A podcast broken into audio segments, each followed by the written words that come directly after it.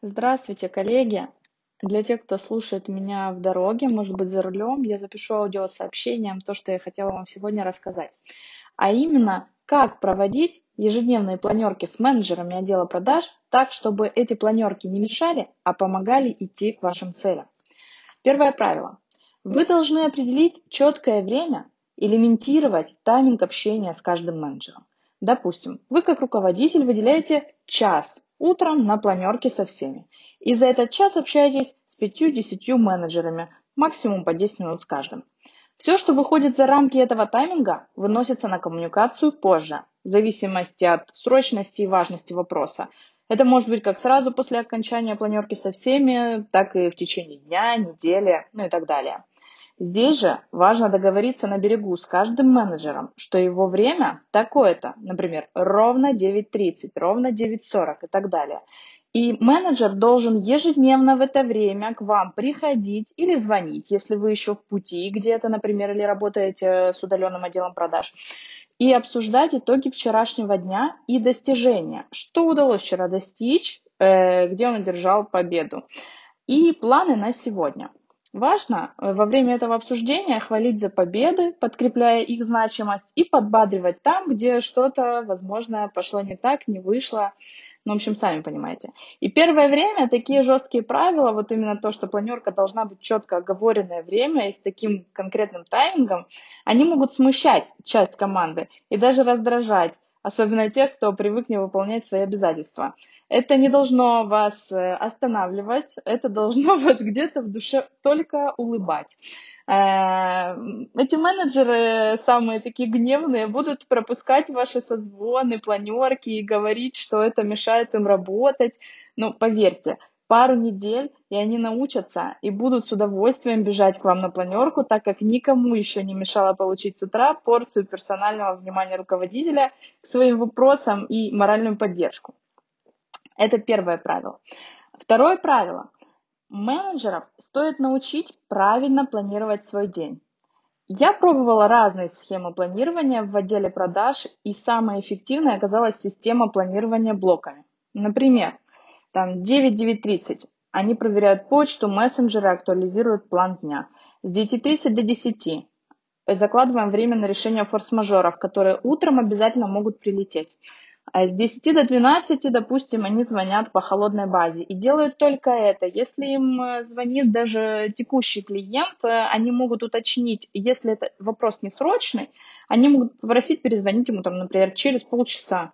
И таким образом, делая холодные звонки потоком, они будут более вовлечены результативно. Дальше. С 12 до 13, например, они созваниваются с текущими клиентами. С 13 до 13.30 они опять заложили время на форс-мажоры на всякий случай. Если форс-мажор не возникает, прекрасно делаем то, что нужно, кроме них. Там с 13.30 до 14.30 обед, 14.30, 15.00. Почта, мессенджеры проверили, отписались, э, все себе расписали, поехали дальше. 15-16-30 работа с клиентами. Э, все текущие задачи, договора, счета, проекты, предложения, все здесь, встречи и так далее. 16.30, 17.30 опять, допустим, они делают холодные звонки, дозванивают тех, кто с ними не поговорил утром. И дальше с 17.30 до 18 э, итоги дня и план на завтра. Пример очень условный. У вас здесь могут быть встречи, собрания, планерки, время на выставление счетов, перезвонов по отказникам, должникам, ну и так далее. Самое ценное в планировании блоками, как по мне, это то, что работая с одним блоком задач, вы не отвлекаетесь на другие раздражители, и вовлеченность ваша, и результативность, как следствие, выше в разы. И еще очень важно закладывать пару блоков в день на форс-мажоры. Так вы страхуете свое время – если будет где-то пожар, который надо тушить здесь и сейчас, у вас будет предусмотрено время на это. И пока вы будете тушить очаг возгорания, в другом месте не начнется новый пожар. Вот. А, и третье правило, э, как проводить ежедневные планерки с менеджерами, чтобы это было эффективно и помогало идти к целям. Задачи, которые менеджер включает в свой план дня, должны иметь четкую цель, достигнув которую менеджер сможет сформулировать четкую обратную связь, которую он получит от клиента. Может звучит сложно, я сейчас расскажу попроще. Например, Если вам менеджер говорит, что я хочу обсудить с этим клиентом отправленное предложение и продвинуть его на шаг ближе к сделке, то позитивной обратной связью для менеджера может стать запрос клиента прислать договор, отправка клиентам реквизитов для составления договора или выставления счета, назначение клиентам встречи для согласования деталей сотрудничества, то есть конкретный измеримый показатель. Если этот показатель происходит, это индикатор того, что менеджер сработал хорошо. Если нет, то мы можем провести работу над ошибками и стать сильнее в будущем.